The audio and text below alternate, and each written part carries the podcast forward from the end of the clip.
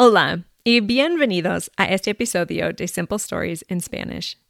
Don't forget to check out the transcript for today's story. There is a link in the show notes. Paloma is a near perfect child. She just has one problem that threatens to take over her life. Paloma is a worrier. She worries about everything from school to shopping to what she's wearing. Paloma reaches out to her mom, who realizes that her daughter needs more help than she can give. So Paloma meets with a therapist.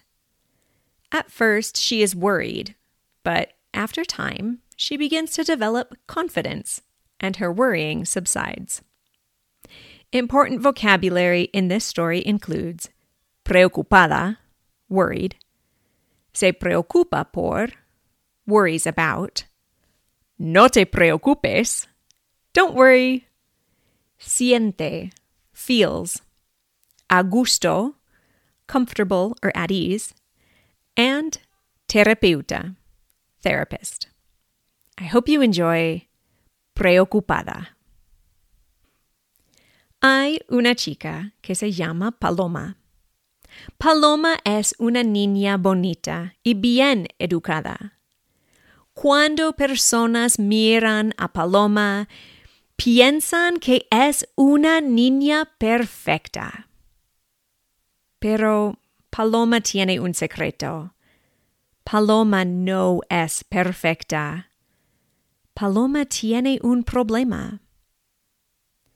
Paloma siempre está preocupada. Ella se preocupa por todo. Se preocupa por su trabajo escolar, se preocupa por estar enferma, se preocupa por levantarse a tiempo, se preocupa por estar sola, se preocupa por su ropa, se preocupa por la temperatura, Paloma se preocupa por todo. Paloma pasa todo el día preocupada. Nunca está a gusto con su vida. Cuando está en el coche, se preocupa por tener un accidente y entonces pone su cinturón de seguridad y chequea la puerta múltiples veces. Cuando está en el supermercado, se preocupa por perderse y entonces siempre está muy cerca de su mamá. Cuando está en la escuela, se preocupa por estar equivocada en su trabajo. Entonces siempre hace preguntas a su maestra. Al principio, la preocupación no es terrible. Paloma respira y enfoca y sigue adelante. Pero con el tiempo, la preocupación es más y más obsesiva.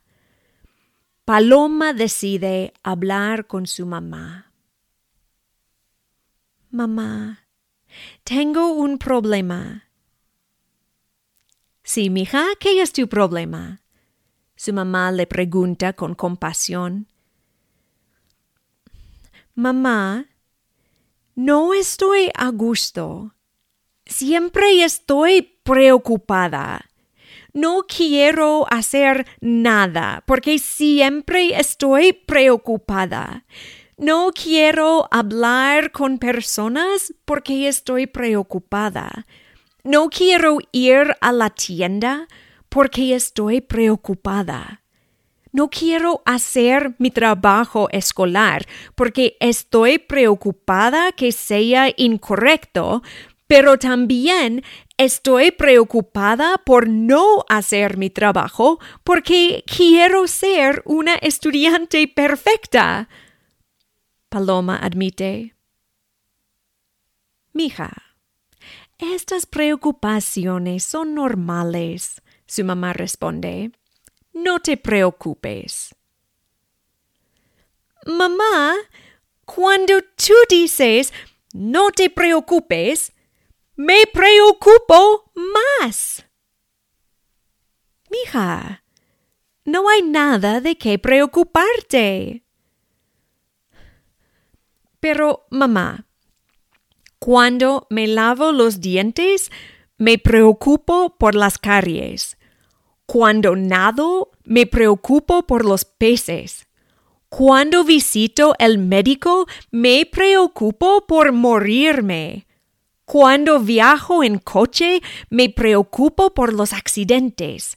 Estoy tan preocupada que no pienso en nada más. Siempre estoy preocupada y no puedo más. Paloma llora. La madre de Paloma escucha atentamente. Ella nota que su hija está muy alterada. La madre de Paloma quiere ayudar, pero ella no es una profesional en esta área. Ella no sabe cómo ayudar a Paloma. Entonces, hace una cita con una terapeuta. La terapeuta se llama Filomena. Filomena es muy paciente y comprensiva. Ella escucha a los niños todo el día porque es una terapeuta infantil. Filomena es experta de la psicología infantil y ella quiere ayudar a Paloma. Paloma se preocupa por su cita con la terapeuta. Ella está preocupada porque no conoce a Filomena. Paloma imagina una mujer estricta en una oficina blanca y fea. Ella está preocupada porque posiblemente tenga un problema mental horrible y no hay una cura. No quiere ir a un hospital mental. Cuando Paloma entra a la oficina de Filomena, ella está más tranquila. Primero, Filomena tiene una sonrisa bonita y no parece estricta. Segundo, la oficina de Filomena tiene juguetes y crayolas. Es un espacio confortable y no intimidante y feo. Paloma se sienta con su mamá en el sofá. Filomena se sienta en una silla cerca del sofá. Filomena hace preguntas y Paloma responde a las preguntas. A Paloma le gusta el tono de voz de Filomena. Paloma siente bien y habla de sus problemas. Filomena escucha. No interrumpe, no da instrucciones a Paloma simplemente escucha. Paloma habla y siente bien, no siente preocupada. En la próxima cita con Filomena, Paloma dibuja.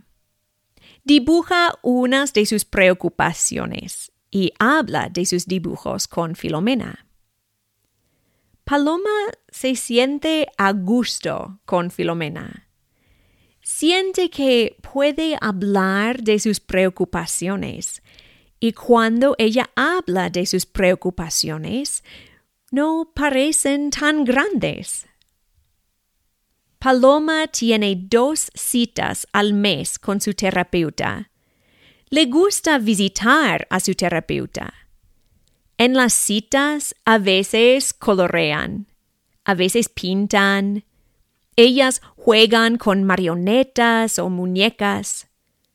Paloma habla. Filomena escucha y hace preguntas. Filomena siempre es paciente y atenta.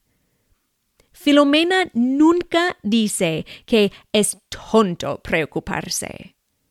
Filomena nunca dice no te preocupes. Filomena no cree que Paloma es tonta por sus preocupaciones.